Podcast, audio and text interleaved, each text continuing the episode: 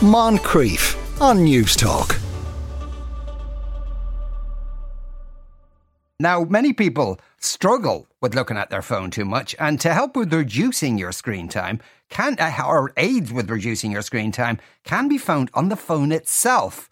Just get rid of the colour, apparently. Elaine Burke from the For Tech's Sake podcast is here to explain. Afternoon, Elaine. How you doing? Uh, not, uh, not too bad. How are you doing? I'm good. Not using my phone too much. I hope. Okay, that's a that's a nice clear. Uh, because given that this is your job, Elaine, do, do, do you are do you have the kind of added excuse of going, well, you know, I, I I podcast about this, I write about these things, so I have to look at my phone all day long. Oh no, I wouldn't use that excuse if I was phubbing someone, which is the term now for phone snubbing. I think that's rude no matter what the context. Um, but what I would always say, and people do get surprised when I say this because of the nature of my work, is I generally don't have notifications on for the majority of apps. So I have WhatsApp notifications because I use that to communicate with friends and family. Everything else, no notifications. I have to log into those apps to find out if there's something there waiting for me. And that was something I did consciously years ago and really did transform how I interacted with the phone. And it's a really simple thing to do. If something is important, you know, someone will ring you or text you um, and everything else is just kind of superfluous idling on the phone really and now uh, that was an effort to try and be more intentional about using that so if i want to know if I have a notification on Instagram, I have to consciously decide to go into Instagram. I'm not getting a notification that's pushing me mm. to, to go onto the app. And I notice as well, because I actually, you know, in, in other ways as well, I've pulled away from usage of these apps as well. And they've started to just invent notifications. Like sometimes you get what looks like a notification and it's just saying like, oh, the app's still working and people posted things, you might have missed it. And it's just like they've got no real notifications to give you, so they engineer them. And that's just because that's what these apps are designed to do. They're designed to try and take your attention into their platform into their world so that they can you know monetize your eyeballs essentially yeah. and that's where the grayscale thing that you talked about works as well because that little red notification red is a real symbol of urgency. You see red exclamation mark if an email is urgent and works so we're kind of pre-programmed to think of red as something that you need to kind of action. And that's why notification bubbles tend to take that red coloring. Um, and lo- lots of kind of like cyber psychology and color psychology goes into the design of these apps. So going into grayscale can kind of take away some of that influence that they have. And it is a shiny toy, the, the phone. You know, it's got all these bells and whistles that attract you, and taking away some of that attractive quality can actually make your use a bit more intentional as well. Yeah, so so explain how one goes about going into grayscale on a phone. Is this just an iPhone uh, feature? Uh, well, so the best thing to do, to be honest with you, is to actually just Google how to do it on your specific model of phone. Because okay. your phone, a lot of modern phones do have it as an option, but an older phone might not have it built into the operating system. Um, so it might be that if you have an older operating system, you might download an app that can do it for you. Again, always check that the app is coming from a good source and everything. Um, but it is actually something that's coming to the fore on the newer models, newer operating systems, uh, because like I think it's in response to what users are asking for, and phones are always trying to de- deliver that as well as all the other things that they try to deliver. Um, and it's something like even the way phones have also introduced things that you can do like screen limits and stuff like that. That used to be something that you had to get an app to program into. That's now becoming a feature of some phones. So they are learning from what users are demanding from them as well. Yeah. Okay. So, and, it's a funny thing that phone manufacturers would uh, would actually start including features to uh, to help people use their phones less. Yeah, but I suppose they they you know the users of their phone they have to respond to what users want in many ways. You know, that's also a marketing ploy in and of itself. Um, but yeah, there's definitely some counterintuitiveness to that as well. And you see as well, like with even the privacy side of things, like the fact that you can, the fact that you can switch off notifications is something that people should definitely uh, take advantage of more often. But like these tools will be available, but they will very, very rarely, if at all, come as default. So they'll pitch it to you that we've made this phone that takes this angle and you know addresses your needs that you've said that you want to maybe use the phone a little bit less and be more practical about your usage. But it will probably be something that's hidden in your settings, and that's why you need to Google it to find out how to hmm. do it.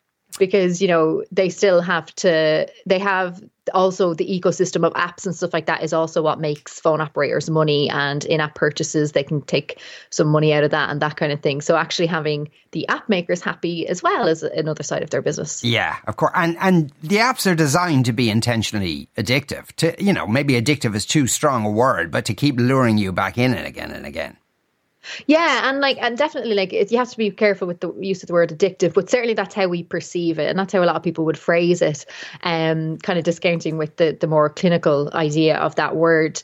But what it is is is you're looking at automatic behaviors and habit habit forming, and they're very good at creating that. I would say, um, and that's where people get that sense of addiction uh, or what they label as addiction. And it's just because we've all been there where you open up your phone, you probably just looked at it to check the time. And then an hour has gone by because mm. you got distracted logging into various apps and things like that. And I've done that thing as well where you get into a cycle. It's like, oh, I'm just going to hop into my Instagram and see if I have any notifications there. And then I'm going to go into my email, see if that in there. And I'm going to go back into my Instagram and you kind of get caught to It's like you're not really getting much out of it. And it's because you're kind of seeking value and not actually attaining it actually keeps you kind of stuck in that cycle, I think, as well.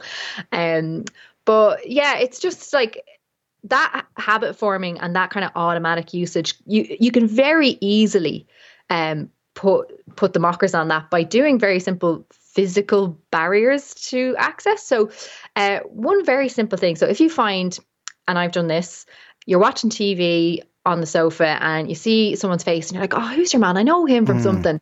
And you go and look him up, and then you're looking up something else that that link led to, and it led to something else. And suddenly you're not even watching the show that you were watching that inspired this interest. You're looking at your phone if your phone wasn't next to you, if when you go home in the evening to sit down to watch some TV or whatever, if you leave your phone somewhere else that's not within arm's reach, you will not pick it up to do that because it's something that we do idly and automatically.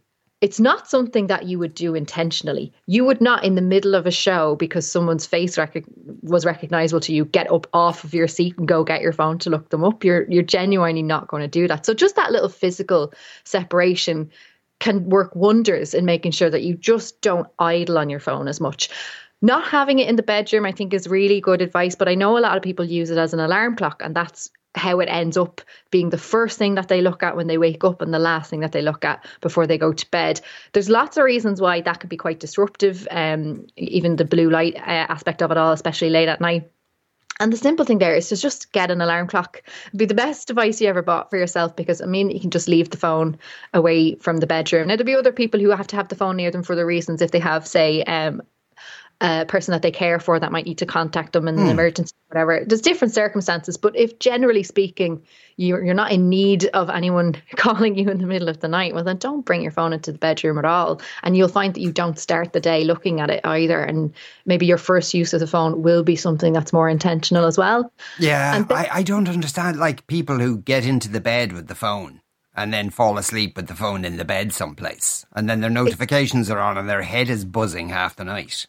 It's yeah, and it's terrible because it's very, very stimulating. We might think, I, I know I called it idling on the phone, but it is a very stimulating environment as well to be throwing yourself into. And something that we also do is say if you're in the middle of the workday and you're trying to get something done and you're maybe not that quite interested in what you're doing, so you're looking for a distraction and you're just like, I'll just check my email on my phone real quick.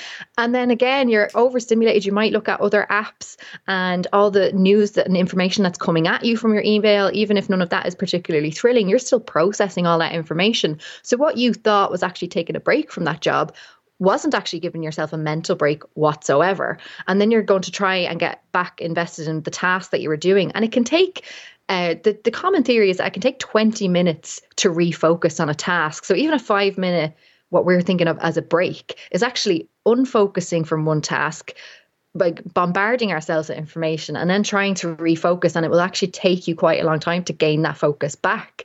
Uh, so that's just something I think people can be really more mindful of. And like that mm. overstimulation at bedtime. And I mean, I would be really, really cautious of allowing children to go to bed with devices or anything like that because it is it is definitely unequivocally going to impact their sleep and their restfulness and that's really really important it's one of the most important things that we do is sleep Yeah. yeah. Uh, someone says I, I deleted my uh, uh, the the Facebook on my phone without deactivating my account uh, uh, to get a break from it. Facebook then sends me emails with notifications and updates on what friends and family are doing. So they, you know, they seem to be always trying to push this idea that you're missing something, and, and yeah. like, like no matter what, how many social media accounts people have at the moment, is it a huge mistake to then go on another one?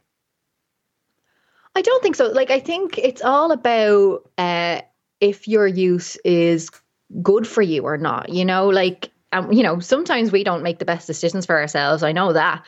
But, you know, if you sat down and really thought about it, you might be getting a lot of value out of that Facebook uh, account because it connects you with say family members that you don't really get to hear from otherwise and you get to know what's going on in their lives it can be really nice for that um so it's not to say that all phone use is bad. That's mm. certainly not the case. There's lots of value we can get from these devices. But I just think if you use it more intentionally and try to actually counteract the techniques that are used to ba- basically make you use the phone the way an app developer or a phone maker wants you to use it and use it the way you want to use it. And the way to do that is I would recommend deleting apps. Now, sometimes apps are actually preloaded in the software. So Facebook is a really tricky one to delete. So if they manage to do that, well done. Um, because you can actually access most things just through the browser app anyway. So the majority of apps you genuine, genuinely don't need. And usually they exist just to send you notifications and draw you back into said app so that you haven't made the conscious decision to visit that site or platform. You've actually been drawn into it by an like an, uh, an engineered notification. So that's just something to that you can do if you delete the apps rather than delete your accounts because they might actually be giving you some value that connection mm. when you decide to engage with them but it make it your choice as opposed to something that you were prompted to do by an algorithm yeah, you know, it's just I was kind of wondering that I I joined Threads at the start of the year just to see what it was like, and because there was a lot of oh Twitter's horrible and all that kind of stuff. So, but what I'm seeing is people who are on uh, who have a Threads account and a Twitter account and a Mastodon account, and and you know probably spending even more time on social media uh, in the process of trying to leave Twitter, if you see what I mean. Yeah, and I do think that that's something that I think people are really going to have a reckoning with now because we're getting this uh, fragmentation of social media with new players coming on the scene, and a lot of them really trying to recoup the losses that Twitter is, slated to have.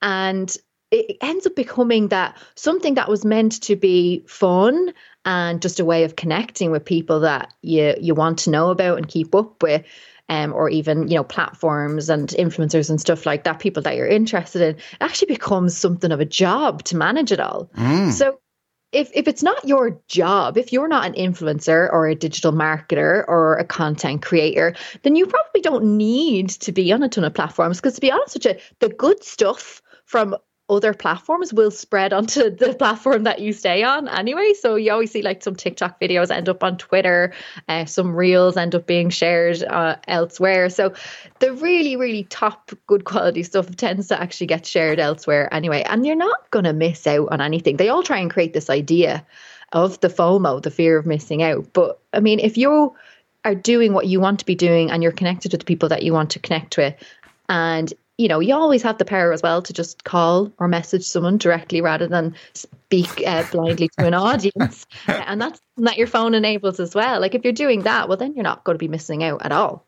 Phone calls, perish the thought. Uh, Elaine, thanks a million as ever. Elaine Burke is host of the For Tech's Sake podcast. Moncrieff, weekdays at 2 p.m. on Newstalk.